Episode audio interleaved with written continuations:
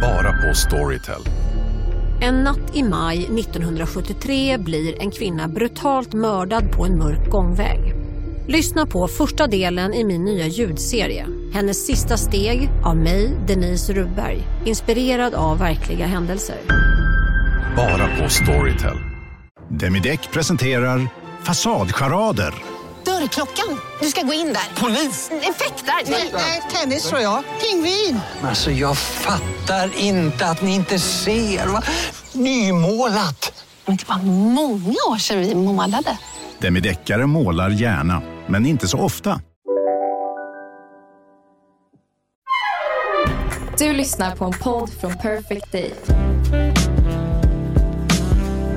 Hörni alla underbara lyssnare, den här veckan har vi ytterligare en härlig kvinna i podden. Jag börjar eh, samla på mig ett gott gäng av dem. Och den här kvinnan hon heter Liv Svirsky. Hon är författare, hon är psykolog och hon är också poddare och har den populära podcasten Barnpsykologerna. Och eh, jag träffade Liv faktiskt första gången på ett event i maj och eh, jag skulle stå på en scen framför massa kvinnor och prata om saker som gör en levande och då kom jag ihåg att backstage så träffade jag Liv som var där för att prata om sömn. Eh, och jag kommer ihåg att du fångade upp mig väldigt fint eh, och kom fram och sa några varma ord. Eh, och sen så har du faktiskt skickat hem två fina böcker till mina barn efter det som har handlat om just sorg. Och Idag ska vi prata om bland annat det, eh, men också om mycket annat, för du är ju psykolog med speciell inriktning mot barn.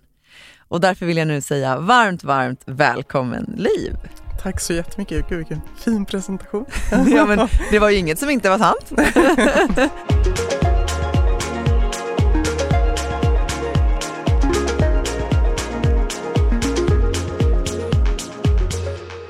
jag har ju liksom ställt lite frågor till dig och sagt att de här sakerna skulle jag vilja prata om. Och sen så precis nu off guard innan vi skulle börja så sa jag så här, du förresten kan vi inte prata om det här också? Men det är ju bara för att för någon vecka sedan nu så kom ju eh, eh, Barnläkarföreningen kom ut med nya råd om skärmtid för barn. Jag, tänkte, jag läser lite här liksom mm. vad, vad de har skrivit och då skriver de så här. För barn 2 till 5 år rekommenderas högst en timme om dagen. Och för barn 0 till 2 år rekommenderas absolut ingen skärmtid alls eh, egentligen. Och sen skriver man jättemycket om liksom, ja, varför de här rekommendationerna kommer och sådär. Och det har ju, i alla fall i, på mina sociala medier så har det rört upp ganska mycket känslor. Eh, både bland föräldrar som känner att, åh herregud, eh, vad mycket skam och skuld jag känner just nu för att jag låter mina barn se på skärm och sen så väldigt många andra som jag har sett har skrikit äntligen och gud vad bra och nu liksom släng alla skärmar. Har, har du hunnit bilda dig någon uppfattning kring de här, kring de här råden? Alltså inte riktigt, jag har inte läst det så noga. Eh, men utifrån vad jag liksom vet sen tidigare och sådär ja. så kan man säga att det finns inte jättemycket studier på det. Nej. Och det verkar inte heller som att de, de baserar sig på andra föreningars rekommendationer eller organisationers ja. rekommendationer. Men inte så jättemånga studier. Jag skulle ju önska att man baserade sig på det istället för mm. att vi behöver veta vad det handlar om. Mm. Men det man brukar säga är ju att, att eh, det viktiga är ju på något sätt liksom, dels vad barn gör på skärmen mm. och vad de avstår från att göra, alltså vad de i så fall inte gör. Mm.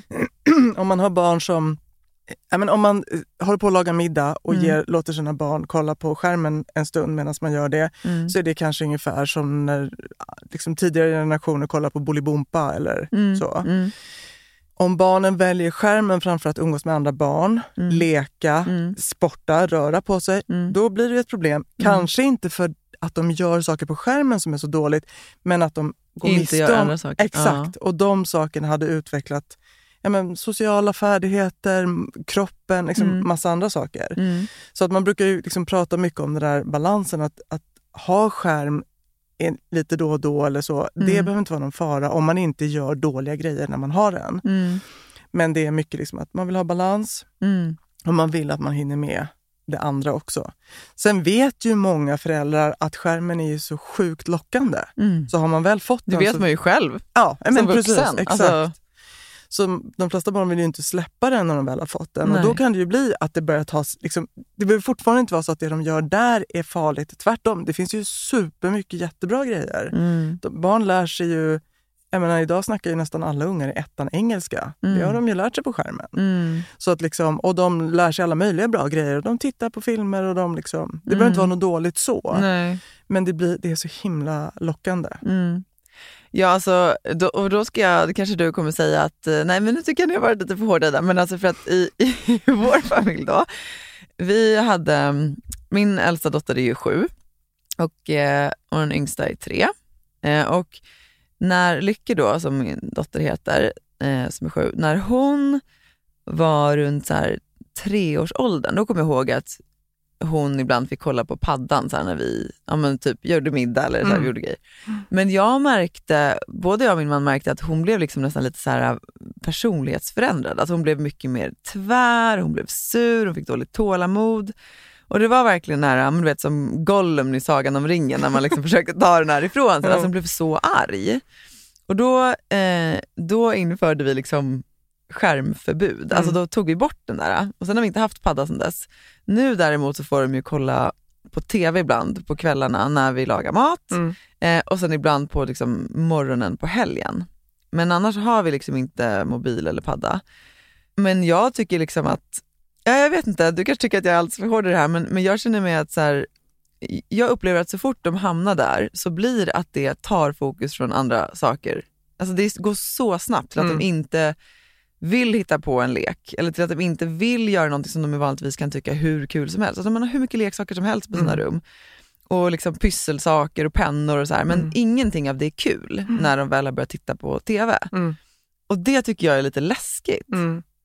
Alltså, jag tycker så här, om ni fixar det, om du och din man orkar det, för det är ju ett, för ganska många ett rätt stort jobb att, att ersätta paddan. Liksom att Jo, se men till att de gör tycker, annat. är inte det problem, problematiskt att vi ser det som att det är så här, att vi ska ersätta paddan? Alltså är det inte...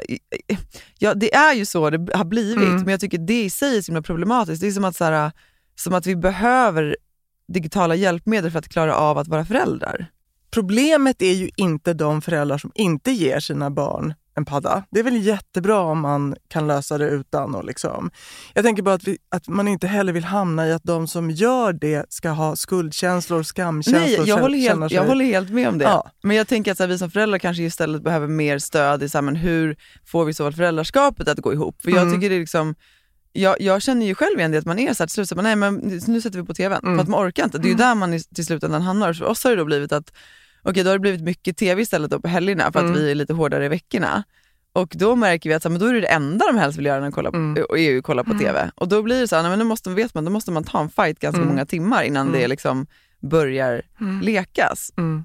Och ibland tänker jag att så här, men om vi alla skulle tillsammans gå ihop och bara säga nej men nu, nu, nu är det ingen skärm här utan Mm. nu får barnen se till att hitta på andra saker. Då kommer de ju på grejer. Mm. Jag håller med om det. Man vill inte, jag vill inte heller liksom skam eller skuldbelägga någon för herregud det är ju världens bästa barnvakt. Mm. Men jag, jag tror inte att det är, jag tror inte att det är så bra. Om jag ska vara helt ärlig. Innan det har kommit studier så jag bara så här, känslan är medan jag ser hur det påverkar mina egna barn. Mm. Jag tror jag inte att det är så bra.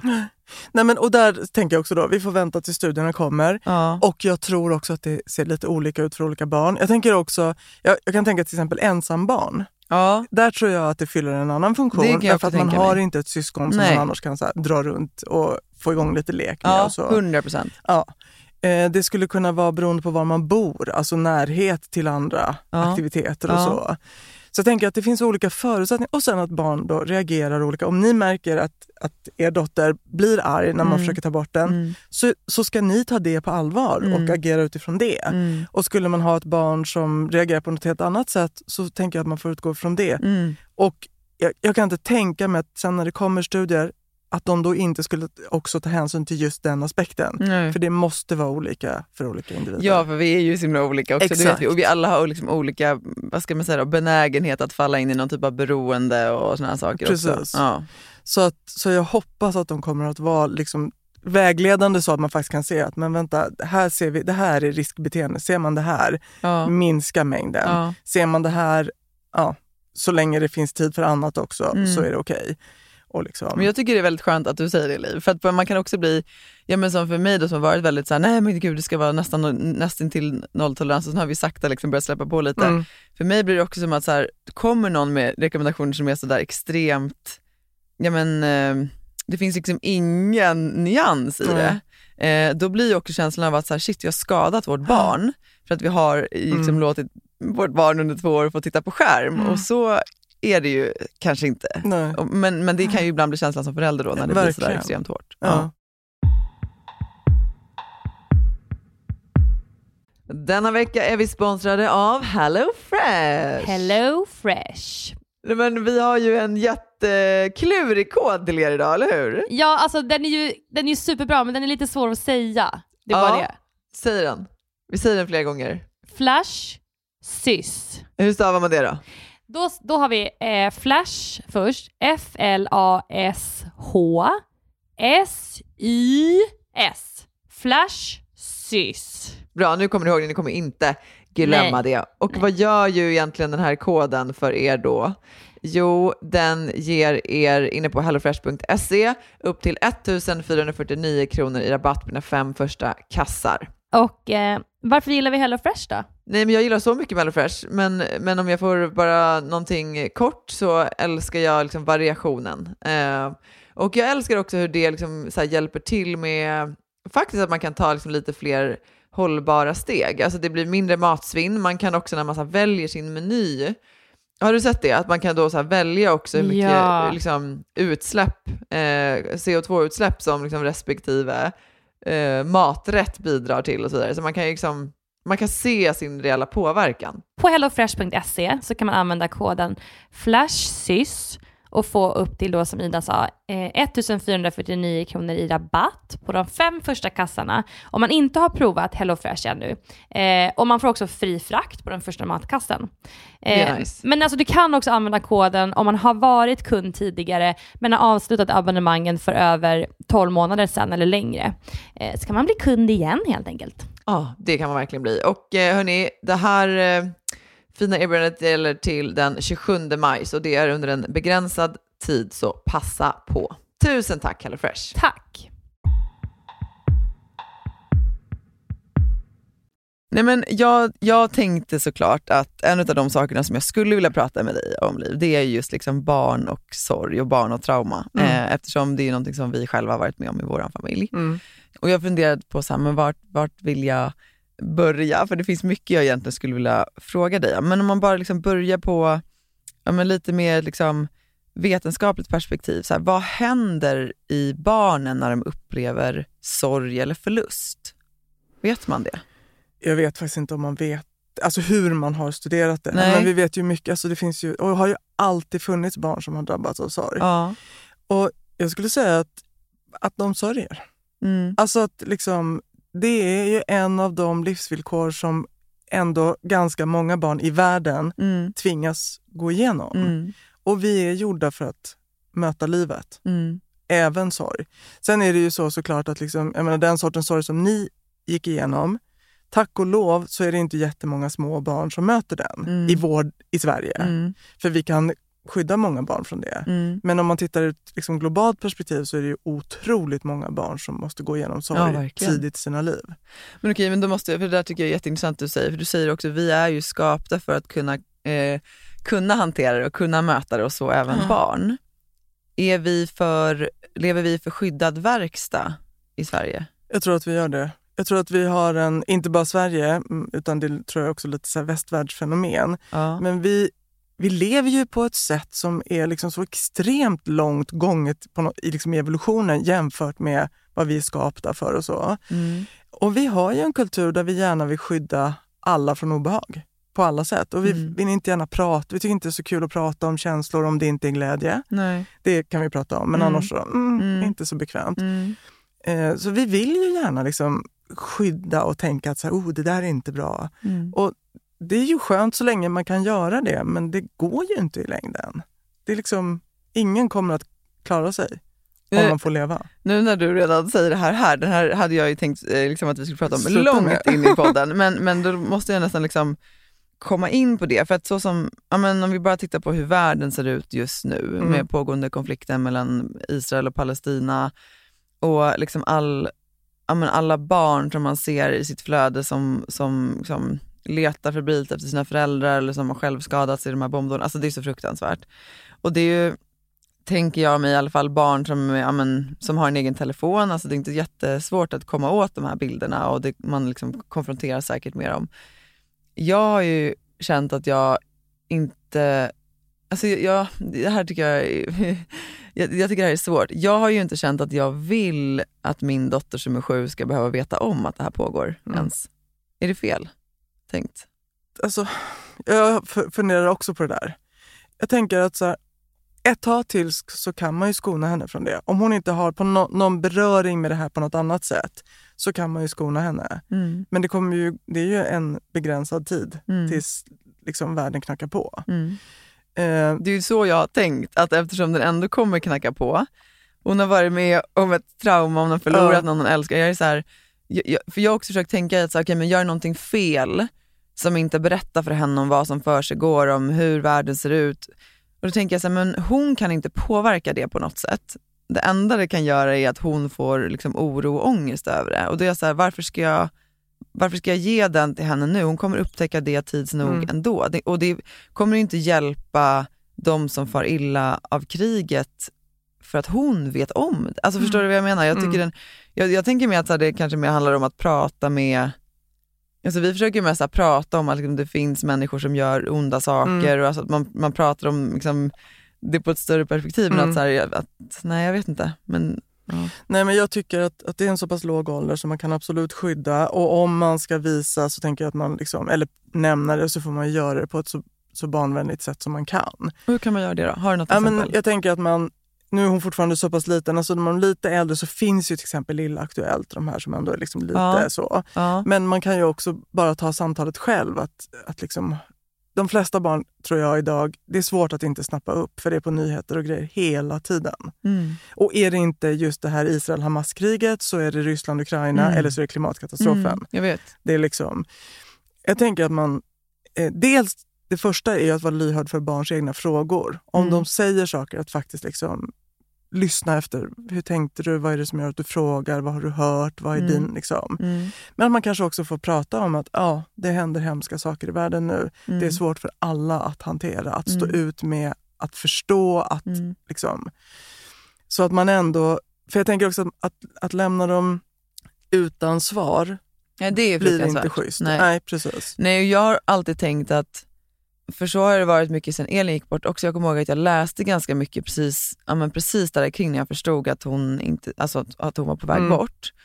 Och då läste jag, jag kommer inte ihåg vem det var som hade skrivit det, men det var någon, som, någon som psykolog som hade sagt att barn frågar ofta i förhållande till vad de mäktar med att ta emot. Mm. Alltså, ja, men så här, om, de, om de vill veta saker, då frågar de. Mm. Ehm, och ja, så har det verkligen varit alltså, för oss med, sen Elin gick bort Mm. också. Att det har varit liksom, I början kom det ganska mycket frågor och så kom det inga alls. Mm. Och att jag har känt att så här, ja, men då ska inte jag trycka ner någonting i hennes hals liksom, Ja. för att jag vill prata eller liksom har, utan Mm. att då hon fått vara styrande i det. Och det tänker jag som det här också, men skulle Mm. hon fråga mig någonting om konflikter i, världen, då svarar jag. Men Mm. jag känner inte att så här, jag måste så här, pracka på henne. Nej. sätt. Nej, men barns frågor brukar vara en jättebra utgångspunkt. Eh, för då frågar de också utifrån vad de själva förstår och liksom Just det de det. själva funderar över. Så att svara på det brukar vara det bästa och att, inte, att då försöka svara på ungefär samma nivå. Alltså, Ja just det, som de ställer dra, frågan. Ja, exakt. Inte dra iväg. Och det brukar vara bra oavsett vad det handlar om. Liksom, kriser, katastrofer, sorger, Ja. allting. Sen kan man ju också, om man till exempel, om hon är sju går hon i förskoleklass. Hon går ettan. Eller ettan, ja. ja. Mm. Då kan man ju också fråga liksom, på något sätt som inte är för ledande. Men Mm. har ni pratat något i skolan om någonting om världen? Eller, alltså Ja, sätt, bara för att det. man vill liksom öppna dörren för att du vet att du kan fråga, prata med oss om det också. Du får prata om, om du har frågor så kan du, Ja, får du säga det, Ja, även hemma. Liksom. Och så kan man ju göra liksom, också när det har hänt saker i samhället. Eller Mm. så, att man liksom någon liten trevande fråga bara för Mm. att kolla, är det här något som rör sig i din verklighet? Mm. För i så fall vill jag visa att Mm. det är okej. Mm. Men utan att så här, har ni pratat om det och det och Ja, vad det är hemskt? Eller liksom. Ja. så. Nej, och då väcker det massa liksom, oro och tankar Ja, men istället. precis. Ja. Och har de inte pratat om det Nej, så då vill man blir det inte. ju- Nej, ja. exakt. Nej men alltså, jag, jag inser att jag kanske för i morse var det när jag skulle lämna på skolan, så var det på, eh, det var en sån här energy morgonshow och då, eh, de pratade absolut inte liksom, om, om konflikten utan det var liksom, ja men, det var den här alltså, lite flamsiga morgonshowen. Liksom. Och så pratade de om, eh, det var någon där då som hade köpt eh, någon sån här köttkasse eh, där man fick en påse som hette Sava- Safarikassen. Jag tyckte det var ju fr- fruktansvärt tyckte jag då, men där man ändå kunde få äta liksom, exotiska djur. Mm. Och så börjar de prata om olika djur och sen så säger då Sofia Wistam att hon, hon hatar krokodiler. Så säger hon det tror jag typ fyra, fem gånger. Eh, och då sänkte jag. Och, sen jag och då var Licky så här, vad gjorde du mamma? Så, här, Nej men jag, jag vill inte höra, jag, vill, jag tycker det är så dumt att höra på någon som säger att de hatar saker. Jag tycker det är så onödigt, jag vill inte att man ska prata så. Och så, säger, och så blir Lykke tyst och bara, nej mamma du brukar faktiskt inte säga att du hatar något. Jag bara, nej för jag tycker inte att man ska hata saker. Och där kan jag också bli såhär, gud har jag, är det liksom för överdrivet? Men jag kan känna om något, efter man själv har varit med om trauma, jag vill att mycket ska få vara liksom katten. Alltså jag Mm. vill att det ska få vara mjukt och härligt och, och alltså jag klarar typ inte av jobbiga. Alltså det kan vara bara på den minsta nivån liksom. Ja, och jag tänker också så här, det, kan, alltså, att inte vilja hata kan väl aldrig vara fel? Nej det känner jag också. Det liksom, sen kommer hon väl tyvärr möta rätt många som inte har den Hon inställningen. hatar ju redan massa saker och allt som smakar Ja, äckligt. Och... Fast man brukar ju faktiskt när barn säger jag hatar det här. Nej, du Nej, älskar det exakt. inte. Nej exakt, liksom- vi brukar säga, det, och det är så gulligt för vår treåriga Jack nu, han har ju börjat säga Mamma jag älskar inte den här maten. Jag bara, nej okej, det är okej. Ja. Ja, men Ja, men Det är ett finare sätt att säga det på. verkligen. Ja. Och nog skulle vi hellre ha en värld med mer så Ja. än mindre så. Liksom. 100%. Så, ja. Ja. Men du Liv, hur kan barns sorg se ut då? Ja, men barns sorg är ju... Eh, alltså på sätt och vis är det såklart lik vuxnas. De blir Mm. ledsna, de gråter, de liksom minns, de pratar om och så. Mm. Men sen brukar man ju prata om, och egentligen så pra, man pratar om att barns sorg är randig. Mm. Men det är ju vuxnas också. Ja, det där har jag blivit så, jag bara såhär, vad fan det är ju våran också. Ja, på alla exakt. sätt. Så jag, jag tänker att liksom kanske att barn är lite... När man säger att sorg är randig då, så tänker man ju att liksom i perioder så sörjer man och sen har man perioder som är nästan som en slags vila när man Mm. kanske inte tänker på det som har hänt, Mm.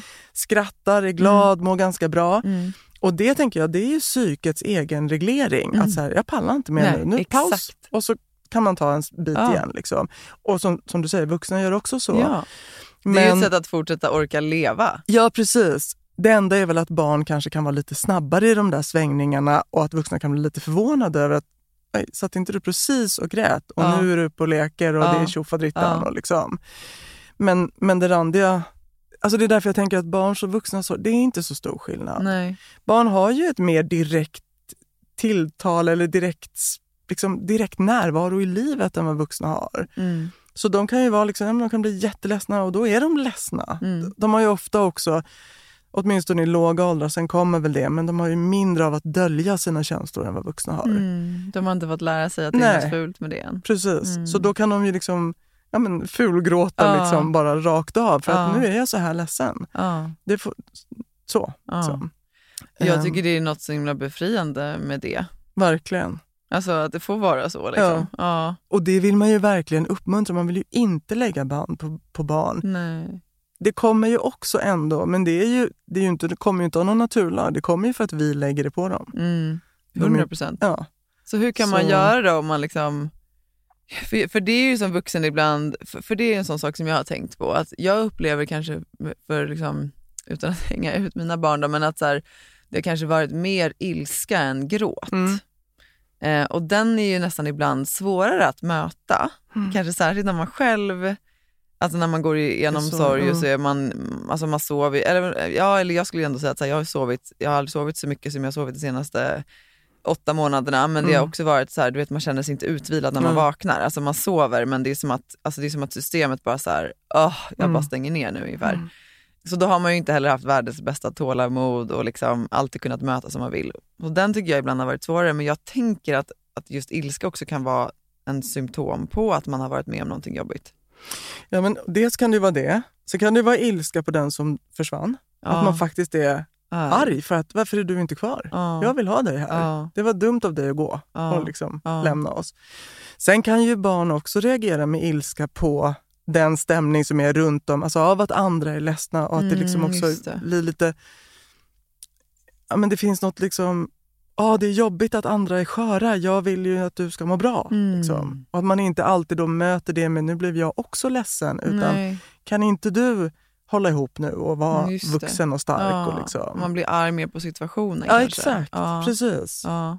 Och det tänker jag också är jätteviktigt att tillåta, att inte skamma det. Utan Mm. liksom att man får vara arg på den som dog. Mm. För att det är ett, ett tecken på kärlek. Det Mm. betyder ju att den människan var viktig. Mm. Och, och det är ju en variant av jag saknar att ha dig här. Mm. Jag vill ha dig mer. Vilket fint perspektiv. Jag har inte tänkt på det så. Nej. Ja, jättefint. Men jag tänker att det är jätteviktigt att komma ihåg att det är det. Och det kan ju väldigt många vuxna också känna igen fast man inte tillåter sig att, att åtminstone kanske uttrycka det. Ja, eller att- att, göra den kopplingen. Ja, exakt, men Ja. att man bara, så, vad fan var du tvungen att dö för? Mm. Det var någon som sa det i något sånt där sammanhang ganska nyligen och jag blev så förvånad över att den vuxna människan sa det sådär rakt av bara. Ah. Jag tror att vi delar upplevelsen av att vara förbannade på att han gick och dog. Ja, Så bara, wow. Ja. Ja, gud, vilken, ja, det, det kan jag nog, när du säger det så, så kan jag nog se att det har varit lite så kanske. mm. Ja. Jag tänker så här, nu för tiden så finns det så himla mycket att liksom ta del av på nätet och det går att läsa sig till så himla mycket och jag, jag har ju känt att jag har så här suttit i hobby, Mm. läst jättemycket. Um, men liksom när, när behöver man ta hjälp? Alltså, många idag, det är också en del av det här att vi vill tillrättalägga. Mm. Att man tänker att man inte klarar av det. Mm. Det finns ju folk som liksom söker hjälp dagen efter att någon har dött. För, och, som är på något sätt så här, Ja, man tänker att man kommer inte kunna nej, klara det precis, själv. jag kommer inte räcka för mina barn. Ja, Sen- men vad fint ändå, på något sätt ändå så kärleksfullt. Att Ja, man- det är ju Ja. verkligen det. Men det är också något sorgligt i att inte, till, att inte lita till sin egen förmåga. Mm. Att du räcker. Det Mm. behövs ingen annan, det behövs inget proffs. Sen är det ju såklart så att, ja, men som i ditt fall så tänker jag att ni är två vuxna. Ni Mm. kanske, jag menar, ni, även om jag förstår att din mans sorg har varit stark också, så Mm. har ni lite olika lägen i det. Ja, ja, absolut. Så det har funnits ett stöd för dig. Mm. Är man i ett läge där man kanske är ensam förälder, Mm. man kanske blir liksom, då kan man ju faktiskt uppleva att jag, min sorg är så stor att jag är inte säker på att jag klarar att ta hand om mina barn. Jag vet inte om jag Mm. orkar se, kan se deras behov om jag finns här. Mm. I första hand då kanske man ska försöka söka hjälp av nätverket om det finns. Mm. Alltså man behöver inte professionell hjälp. Nej. Men finns inget, ja då kanske man behöver professionell hjälp. Inte egentligen för att det finns en behandling, eller liksom, Nej. utan kanske bara för att i det här rummet behöver du inte ta hänsyn. Nej. Här kan du bara utgå från dig. Mm. Och sen kanske du måste ta hänsyn när du träffar dina barn. Du kanske Mm. måste bita ihop och se till att det finns middag. Mm. Inte få de här liksom, sorgutbrotten eller så. Mm. så att man liksom, men, men att man kommer ihåg då att det man då får liksom, av den professionella är inte behandling utan det är bara ett utrymme. Mm.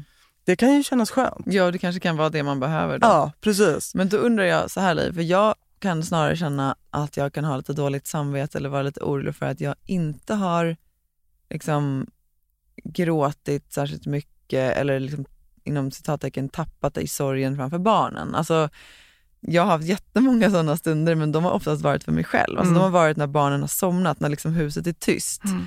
Eller när jag sitter i bilen, eller du vet när jag är så här, okej men här behöver jag Mm. inte hålla ihop det, här behöver jag inte prestera någonting Mm. eller liksom föra någonting framåt. Så här, det, det, det är liksom då jag har känt att men då finns det utrymme. Kan det vara liksom skadligt att barnen inte har fått se mer av det? Jag tror, inte, jag tror inte att det är skadligt åt något håll.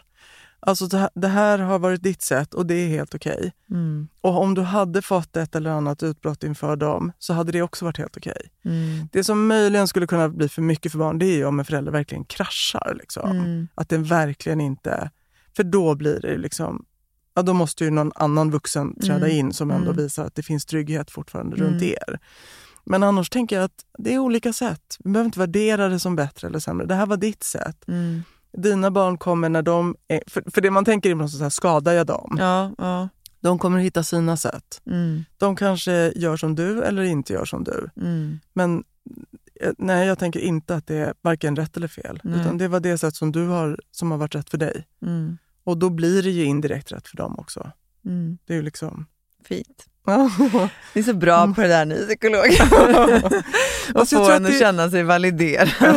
Men jag tänker att det är viktigt att inte hålla på och ha liksom någon idé om att det finns ett rätt eller ett sätt fel att hantera den här sortens känslor. Mm. Det finns olika sätt. Mm. Du behöver inte alltid värdera allting liksom... Nej, och jag, tänker, alltså jag tycker själv att jag är duktig på att säga det till andra. Att så här, det finns inget rätt, det finns inget fel. Alltså, för jag tänker så mycket på det ibland, så här, men hur man har blivit bemött av liksom, barnens föräldrar, alltså kompisars Mm. föräldrar, alltså mycket sådana saker. Också att jag, och jag är alltid så här, alltså förstående om någon är så här, jag vet inte riktigt vad jag ska säga, så här, det, det, spelar, det är ingen fara. Alltså, Medan för en själv blir man så oh, gjorde jag rätt nu, Ja, var det där ja. rätt? Och, men det, det, är så, ja, det är svårt ibland tycker jag. Jag tror att det som skulle kunna vara... Alltså, som sagt, det kan bli problem om man kraschar. Eh, Inte för att det heller är fel, men för att det blir jobbigt för barn. Och det hade blivit väldigt konstigt om de inte hade sett dig ledsen alls. Ja, ja, Det exakt. hade ju liksom- det hade ju varit superkonstigt. Ja. Ja. Och då hade du lärt dem fel grej. Ja. Liksom, att, men att, att, ja, att, du, att vissa saker händer när du är själv, Mm, ja så är det för dig. mm, Det är väl helt okej. mm. Eller inte väl, det är helt okej.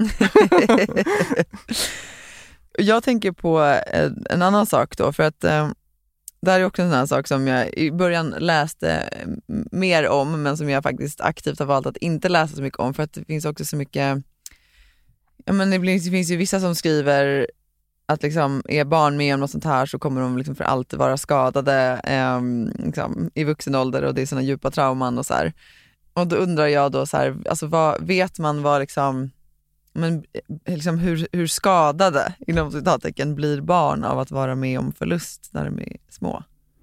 Jag tänker att det liksom blir helt fel att ens tänka på det som en skada. Det är någonting som är sorgligt. Det är klart. Och det är klart att alla de erfarenheter vi gör har vi med oss. Mm. Vi har en, en, liksom, en livshistoria, en inlärningshistoria. Mm. Och har den innehållit sorg, ja, då kommer det att finnas. Mm. Och har den inte innehållit sorg så, så kommer det finnas något annat som den har innehållit. Mm. Och liksom, så att det, jag tycker inte ens att man kan liksom tänka på det som en skada. Det är klart att man skulle önska att, för er att Elin fick finnas kvar. Ja men alltså, jag, för anledningen till att jag frågar det också för att jag är ju oftast, och jag vet att ibland folk är såhär, ah, men det, det är bara här, man är så trött på folk som tänker positivt, men jag har hela tiden försökt tänka att så här, okay, men barnen fick ha henne Ja. i de här åren, de har fantastiska minnen, vi har Mm. jättemycket filmer och bilder. Ehm, och jag tänker att så här, utav det här så kommer det också komma någonting, det kommer finnas en djupare förståelse för livet, det kommer finnas en, liksom en kanske en större respekt och Mm. en, en skörhet Mm. alltså, som finns i våra barn för att de har varit med om Mm. det här. Så jag tänker, inte, jag tänker inte att det är så, men ibland, och det var väl det, därför jag slutade läsa Mm. om det här, för jag kände, stötte på vissa som var så ah, det här är trauman Mm. som för alltid kommer ligga. Och det känner jag så här, ja men Ja, det är precis som du säger, det, kommer vi, det har vi ju alla på olika sätt Mm. ändå. Man handlar väl kanske mer om så här, vad vi gör av det Mm. ibland. För då, jag kommer och då osökt att tänka på nästa del, för jag har flera vänner som, är, eh, som lever som separerade. Ehm, och det är oftast en sån sak som så här, ja, när vi liksom sitter ner och pratar med varandra, som jag alltid hör hos många av de här, att de har så mycket skuld och skamkänslor Mm. för att de har försatt barnen i en situation där de liksom behöver bära med sig det här hela sitt liv, att leva med separerade föräldrar, liksom det traumat som det Mm. innebär, för det är också det man då får höra. Mm. Och så tänkte jag så här, men då skulle jag läsa på lite inför att Mm. du skulle komma hit idag. Och sen så då, då hittade jag ju någon studie eh, liksom av det senaste jag hittade då, där det egentligen verkar som att det inte alls är så stor skillnad för barn om man tittar på liksom hur lyckliga de Mm. är. Eh, så var, alltså, var kommer det där ifrån tror du? Är det liksom så invanda gamla normer som säger att vi skadar våra barn när vi separerar? Alltså dels så tänker jag att man som förälder, man är ju alltid orolig. Ja. Och om man har väl en massa skuld, alltså det finns liksom, det, det är på något sätt, och, och på sätt och vis tänker jag att det kanske är bra för det gör att vi tar hand om vår avkomma, Mm. på att vi är måna om dem. Mm. Liksom.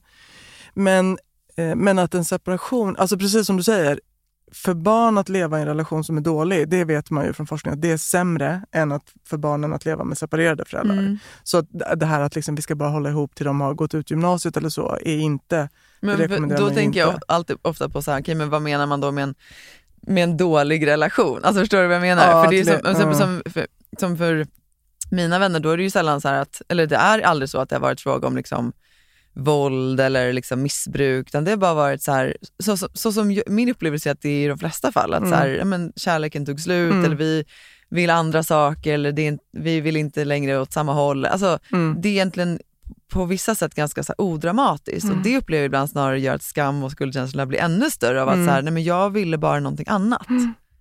Nej, men, eh, alltså, jag tänker att, när man säger dålig relation så tänker man nog att det är mycket konflikter. Ja, och att det är inte är bra. ja, men så föreställer jag också.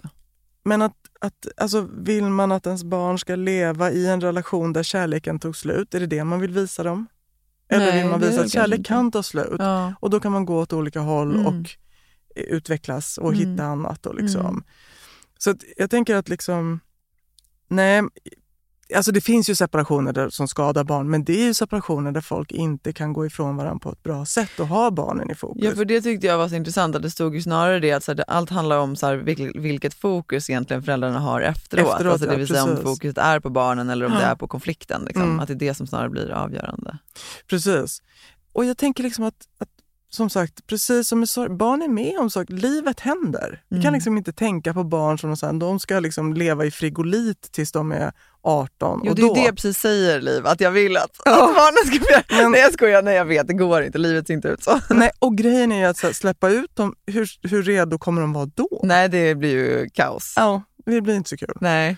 Så, att, så jag tänker att liksom, eh, såklart att man, att man ska göra sitt bästa för sina barn. Liksom. Men det bästa behöver ju verkligen inte vara att leva kvar i en relation. Eller att det skulle vara dåligt att ha separerat. Det är ett, återigen, det är ett sätt att växa upp. Mm.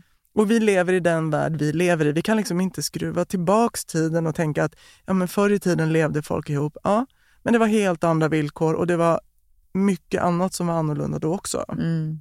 Och det är ingen som vet om det var bättre eller sämre. Vad är, liksom, vad är bäst för barnen då? Om jag får ställa en sån extremt jobbig och knepig fråga. Alltså, vad menar du? Att separera? Ja eller? precis, jag tänker på när du säger det, att förut såg det ut på ett sätt och nu ser det ut på ett annat.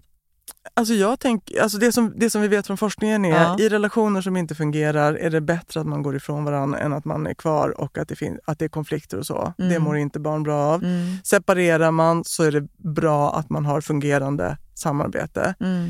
Växelvis boende verkar vara en väldigt bra grej också. Och vad betyder det egentligen då för de som inte vet? Ja, det, alltså det är väl att man bor hos båda föräldrarna? Ja, precis. Mm. Exakt. Sen om det är, där, jag vet faktiskt inte exakt om det måste vara 50-50. Jag gissar att 60-40, 70-30 också är bra. Men att man fortsätter, alltså grej, det som verkar vara viktigt är ju att man fortsätter ha nära relation med båda sina föräldrar. det. om, om båda.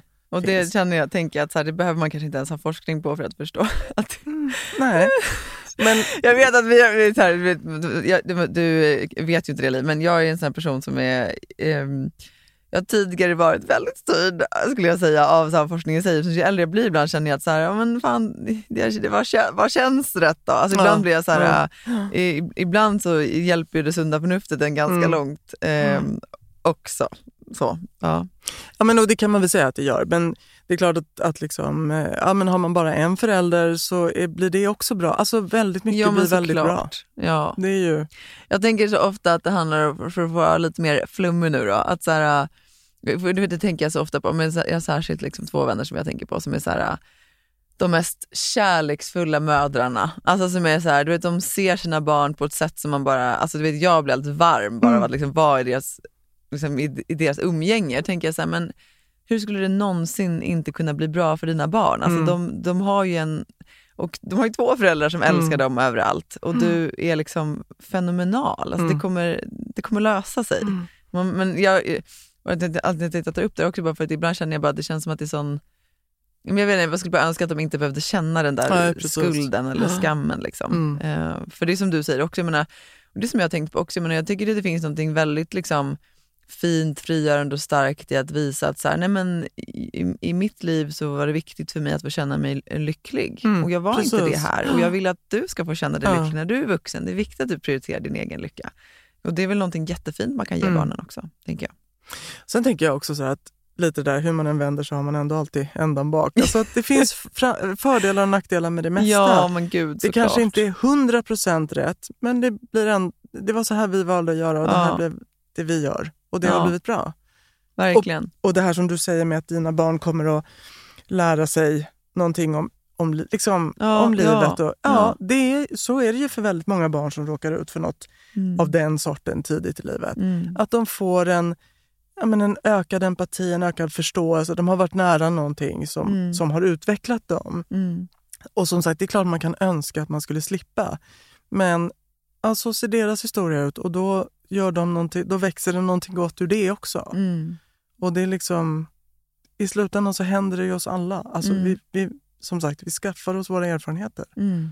Och det är ju också på något sätt det som är så fint med livet tycker jag. Ja, Ja. verkligen. Det är det som också gör oss så unika. Alltså vi alla bär på så olika liksom, upplevelser. Och,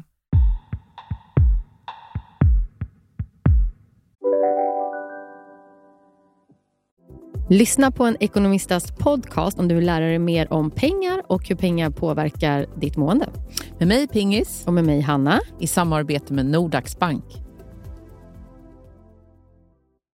Om en yogamatta är på väg till dig, som gör att du för första gången hittar ditt inre lugn och gör dig befordrad på jobbet men du tackar nej för du drivs inte längre av prestation. Då finns det flera smarta sätt att beställa hem din yogamatta på. Som till våra paketboxar till exempel. Hälsningar Postnord. Nej. Dåliga vibrationer är att gå utan byxor till jobbet. Bra vibrationer är när du inser att mobilen är i bröstfickan. Alla abonnemang för 20 kronor i månaden i fyra månader. Vimla! Mobiloperatören med bra vibrationer. Jag tänker så här rent, rent konkret då. Alltså, om man, om man, för det behöver inte bara liksom egentligen vara kopplat till sorg. Jag tänker att många barn idag mår ju inte så bra. Alltså Mm. Det ser vi ju i fler och fler studier. Liksom. Hur kan vi liksom prata med våra barn på ett sätt? Alltså finns det någonting vi kan säga för att här, få igång samtalet, att få barnen att vilja berätta, att vilja prata, om man känner att det är svårt? Mm. Jag, jag tänker att det här samtalet är superviktigt. Jag tänker att det är jätteviktigt att vi pratar med barn om, om alla känslor Mm. och om allt man känner. Liksom. Mm. Och jag, tänker, jag tror att det är superviktigt och att det är någon slags sån här, nästan liksom psykologiskt vaccin för allt det som kommer senare i livet. Mm. Att ha ett språk för att förstå sig själv, Mm. för då tror jag att man får mycket bättre förmåga att förstå andra. Mm. Och då tänker jag att man kan prata om sina egna känslor. Såklart får man ju liksom också göra det på ett barnanpassat sätt utifrån ålder. Men liksom, idag hände det något som gjorde mig så rädd. Ja. Eller jag blev så ledsen för en grej idag. Eller det var något som var så roligt. Eller jag blev så nyfiken. Eller vad det nu än är Det tycker jag alltid funkar. Ja, men eller alltså, hur? Det är så här, om Ja. man, alltså, nej men alltid funkar det där. Mm. Alltså, om jag berättar någonting som gjorde mig ledsen, eller så här, då, det kan komma på en gång eller så kommer det en timme senare, Ja. att så här, idag hände det här i skolan. Eller, alltså, vad, det är alltid så. Eller om Mm. det är någonting jag känner mig stolt över, det blir som att det så startar en tankeprocess hos dem på något sätt. Och då, dels så gör du ju det och sen visar du att du har de här känslorna, att det är okej att ha Mm. dem och att det liksom, det, det är så himla mycket som förmedlas på ett ganska enkelt sätt. Mm. Och sen just då att man finns där när barnen vill prata. Och det behöver inte heller betyda att man finns där den sekunden de vill prata. Nej, men att man ändå det. liksom fångar upp att, vet du, just nu, jag hinner inte just nu, men jag vill höra mer om vad det var som gjorde dig ledsen, glad, stolt, Mm. vad det nu var. Mm. Kan vi prata om det ikväll eller Mm. liksom, Mm. sen? Eh, om man tycker att det är väldigt svårt att prata om det här så tänker jag att man liksom... En del tänker, då kan vara så här, men det där kan inte jag. Nej, men då får man kanske öva. Mm. Precis som man får öva på allt annat som man vill. Du menar om man, om man tänker sig jag kan inte prata om saker som är jobbiga med barnen? Ja, eller jag är Ja. så dålig på att prata om Ja. känslor, det är många som säger. Ja. Ja, dålig eller otränad. Ja. Då kanske det är någonting som man behöver öva på för Ja. att man vill förmedla det till sina barn. För Ja. att det faktiskt är någonting som är ganska Ja. viktigt. Så kanske man får testa då. Så här, idag kände jag, ja, ja, jag kände mig faktiskt lite ledsen. Ja. Ja, nu har jag sagt det. Bra. Och det kan vara jättemycket värt och efterhand blir det lättare. Ja. Sen är det ju faktiskt så, om jag nu, den här boken som du nämnde att jag hade skrivit. Mm. Alltså det här att jag har skrivit om känslor är ju delvis därför. För att jag tänker att så här, Ah. läs tillsammans, Mm. läs högt ihop. Mm. Och då tänker jag att man kan läsa högt till och med med sin tonåring. Mm. För att bara liksom, ja men då blir boken det där sättet som får Mm. en att sätta ord på det. Mm, och sen kan man här- samtalet. Exakt, Ja. och man, man får hjälp, man behöver inte komma på det själv, man behöver Mm. inte prata om sig själv. Mm. Men kanske när man läser ihop att det är sådär, har du känt så här? Mm. Jag har känt så här. Mm. Tror du den och den har känt så? Undrar om det inte var det här den kände då du vet när vi var Liksom. Mm. Och så kan man använda det bara som ett, låt boken vara lite som en moderator för det samtalet. Nu måste liksom. du säga vad boken heter också Liv, så folk kan köpa Ja, den. men, eh, dels finns ju den, den här serien som, där Ja. ni fick då sorg, Mm. men då är det olika delar som heter arg, glad, ledsen, Mm. rädd, nyfiken och skam. Mm. Och sen finns det en annan serie där, där boken heter, den första boken heter Mina känslor och jag. Som är, de, de som ni fick är lite till lite yngre barn. Mm. De och är lite, jätteväl anpassade. ja. men vad bra. Mm. Och så lite så här lätta att läsa Mm. om man inte gillar att läsa. Medan den andra är lite, det är fortfarande lättläst men det är kanske för lite äldre barn. Mm. Ja, men bara som ett sätt att liksom närma sig och sina känslor och förstå dem och förstå andras känslor och Mm. så. För jag tror att vår värld, jag tänker att vår värld saknar lite av. Det Känner du så? Jag känner ju så jättestarkt. Ja, jag men, tycker ja. det. Ja, jag tycker att det är så ofta som man bara sådär, men gud, tänk om folk bara var lite bättre på att hantera sina egna känslor så att de inte behövde göra andra saker Mm. som ett sätt att få utlopp för känslor. Varför tror du att det är så då? Som vi är dåliga på det, Ja. eller? Ja, Men jag tror liksom att vi har kommit ifrån att prata. Ja, eller jag vet inte egentligen om människan någonsin har pratat om det, men kanske, det kanske aldrig, inte så, jag vet inte om man gick på liksom stenåldern och sa du, jag är ledsen. Det kanske Nej, var, men tror du inte att man bara var ledsen Jo, då? jag tror att man, precis. Alltså, jag tror att, För så, så känner jag ibland. Det är som att så här, vi, har, vi har glömt bort att vi är människor. Alltså, Ja. alltid så här, vi är så himla mycket uppe i våra huvuden hela tiden.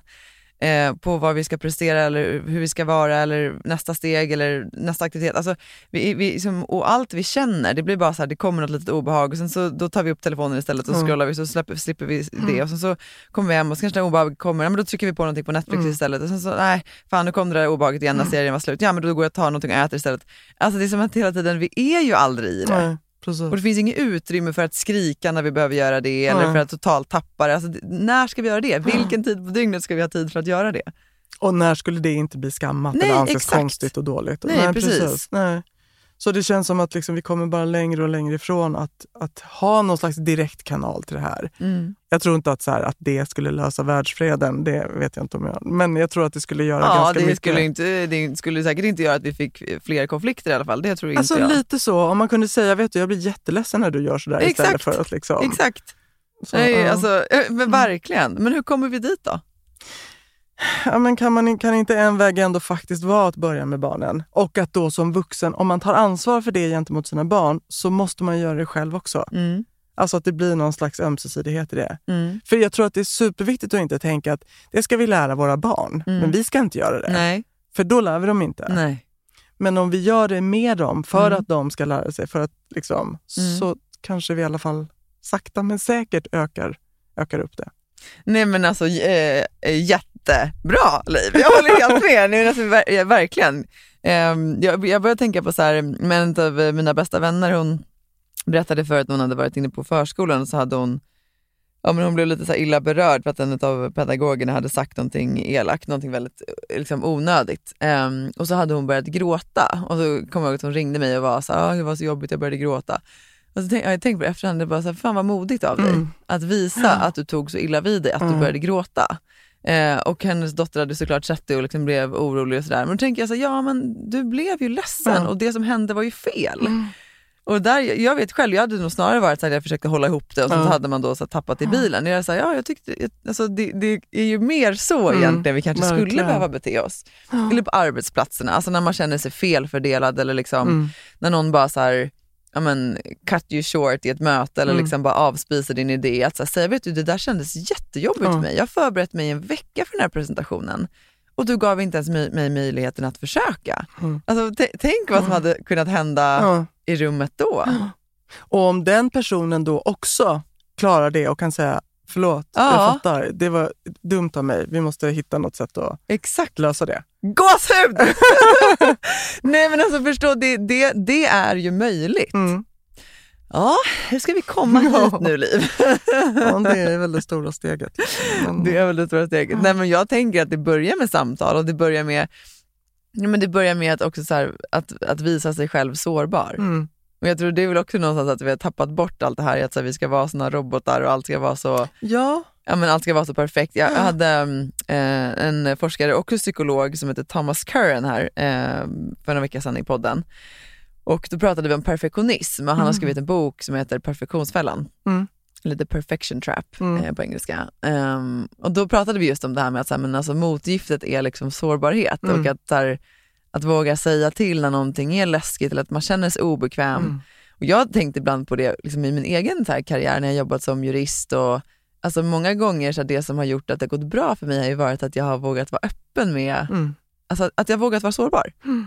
Att jag är så här, det där är inte jag så bra på. Mm. Kan någon annan hjälpa mig med det? Eller Mm. alltså att, liksom, att våga äga sina svagheter på Mm. något sätt också. Istället för att man hela tiden tror att man ska behöva kunna allting. Är man inte bara väldigt trött på det? Liksom? Alltså, jo det är man. ja men eller hur, verkligen. Det är ju jätte... Och det gör ju också att man känner sig... Alltså dels blir man ju trött på det, men det skapar också så mycket onödig ensamhet. Ja, gud ja. Istället för att säga, ja ah, men den kan jag ta då. Ja. Men kan du hjälpa mig med den här? Ja, ja. exakt. Det är liksom, ja nej. nej. Jag tror att vi skulle behöva våga det. Men, men det är... Samtidigt som jag sä- säger det så vill jag också säga att det är ju läskigt. Ja, det är Därför att- skitläskigt. Ja, för att vara den som gråter på dagis eller på förskolan Ja. när man hämtar kan ju också vara liksom, aha, eh, din mamma är lite skör nu. Ja, ja, ja, exakt. Att det liksom kan bli dåligt Ja, med mottagandet. Men man hopp, alltså det är det man skulle önska, att, vi kunde, att det inte var läskigt. Nej. Hon blev ledsen nu, jag behöver nog fundera på varför jag gjorde sådär. Ja. Och hon som då blev arg och liksom, Ja. mot ett barn. Ja, för det var det som hände. Hon bad ju om ursäkt på en gång. För att hon förstod ju Ja, nej, men det var ju att bra. oj, det här Ja. var ju, blev ju inte så bra. Nej. Det var ju, det var, det var jättebra. Ja, det är det jag menar, Ja, det blev ju istället som ett så här praktexempel liksom, Ja. på hur en mänsklig interaktion kan, Ja, kan gå till. Ja. Jag ska snart eh, släppa iväg dig Liv, för du är en viktig människa så du ska iväg till nästa grej. Men, men, men en sak som jag bara ehm, skulle vilja fråga dig till om då, det här är min egen hobbytes, eh, Mm. som du märker med de flesta av grejerna som jag har tänkt här nu. Men ehm, en sak som jag har tänkt på under, ja men nu är det liksom snart nio månader sedan som min syster gick bort. Mm. Och ehm, det som har liksom, och jag, jag försöker att tänka på hur jag ska säga det här, för samtidigt vill jag inte säga så här, jo men jag skulle ändå säga att det som har hjälpt mig när jag tyckte att det varit liksom extra tungt, Mm. men med det sagt vill jag inte säga att man måste liksom avhjälpa när det är tungt. Det är det vi har pratat om, att här, man hjälper tror jag genom att våga vara i det som Mm. är. Mm. Eh, men att så här, om, när jag i alla fall har känt att så här, men nu, nu känns det bara så tungt eller det känns liksom, ja, men så lite meningslöst eller du vet, när man känner som, liksom, lite som ett hål eller som ett vakuum. Och så här. De sakerna som oftast har fått mig tillbaka till liksom, livet eller till glädje och alltså, förväntan och längtan och sådana saker. Det är ofta saker som har med kreativitet att göra. Mm. Eh, alltså till exempel att jag har ibland bara så satt på en låt som jag älskar och dansat. Mm. Eh, eller att jag har sjungit väldigt högt i bilen eller ehm, skrivit. Alltså att jag har gjort, Mm. jag, jag, jag liksom har varit kreativ.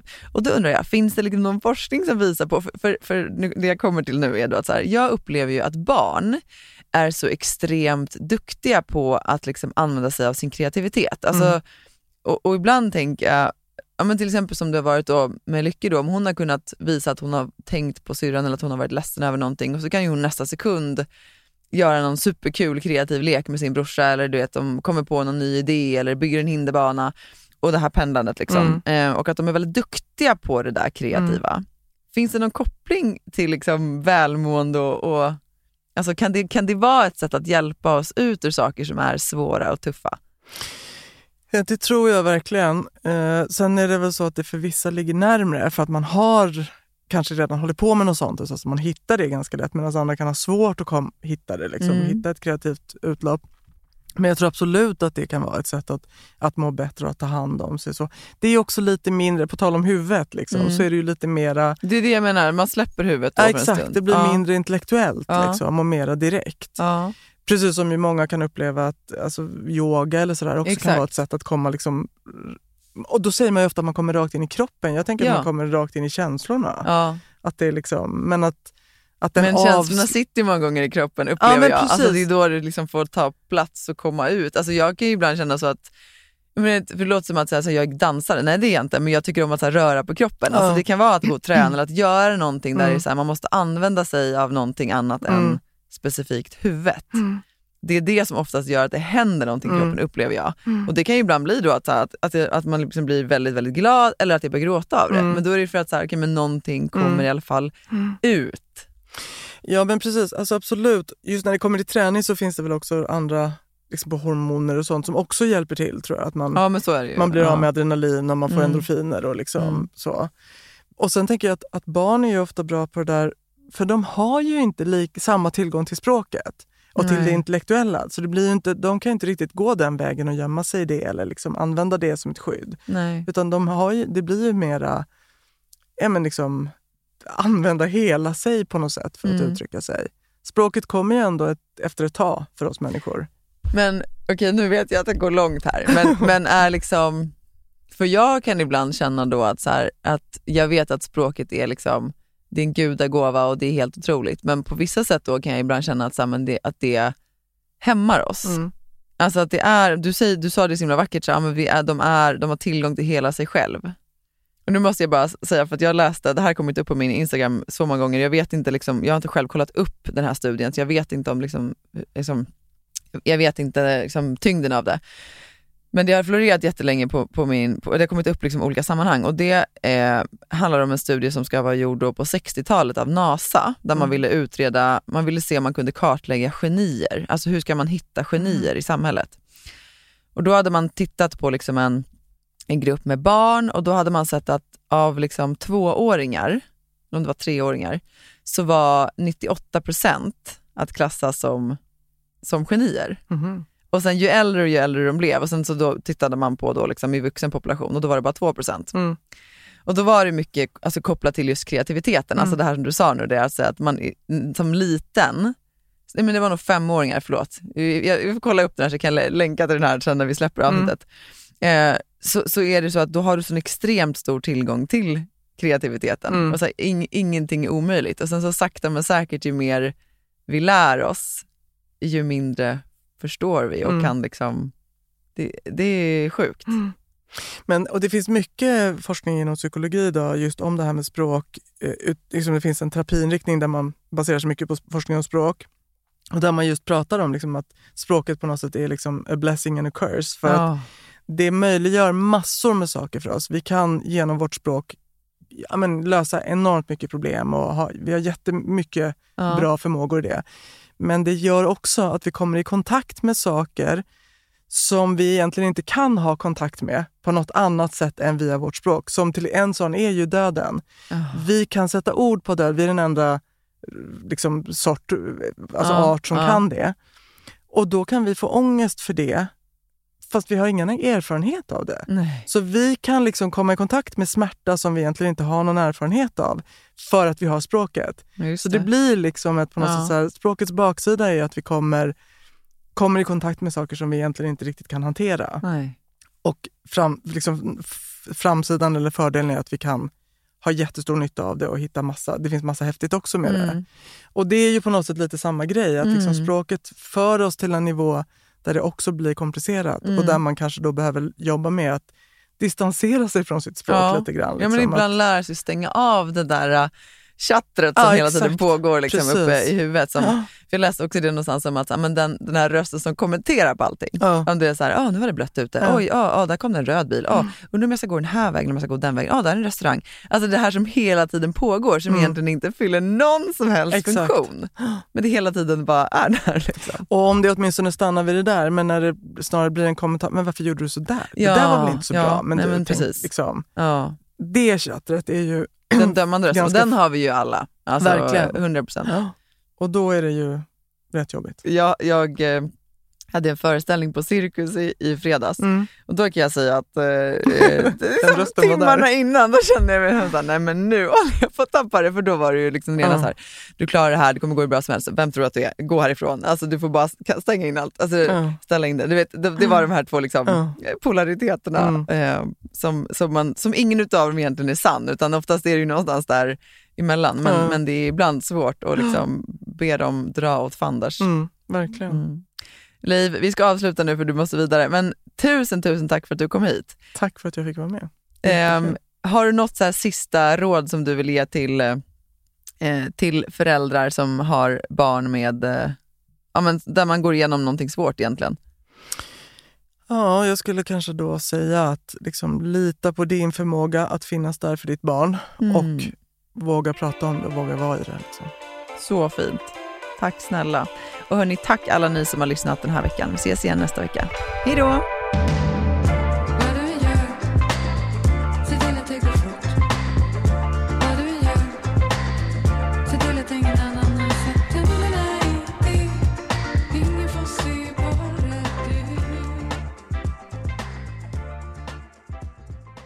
Den här podcasten är producerad av Perfect Day Media.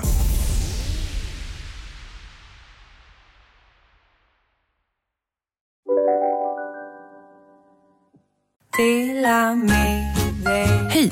Är du en av dem som tycker om att dela saker med andra? Då kommer dina öron att gilla det här. Hos Telenor kan man dela mobilabonnemang. Ju fler ni är, desto billigare blir det. Skaffa Telenor familj med upp till sju extra användare. Välkommen till någon av Telenors butiker eller telenor.se. Hej, Susanne Axel här. När du gör som jag och listar dig på en av Krys vårdcentraler får du en fast läkarkontakt som kan din sjukdomshistoria. Du får träffa erfarna specialister, tillgång till lättakuten och så kan du chatta med vårdpersonalen. Så gör ditt viktigaste val idag, lista dig hos Kry. Det där var för att uppmärksamma er på att McDonalds nu ger fina deals i sin app till alla som slänger sin takeaway förpackning på rätt ställe. Även om skräpet kommer från andra snabbmatsrestauranger som exempelvis Ma... Eller till exempel Burger...